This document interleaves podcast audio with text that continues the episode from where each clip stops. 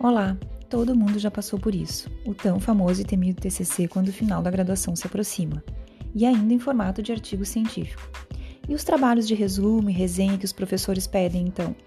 Se você clicou nesse podcast, parabéns! Vou te ajudar por aqui e fazer uma série sobre como desenvolver a escrita científica. Vamos lá?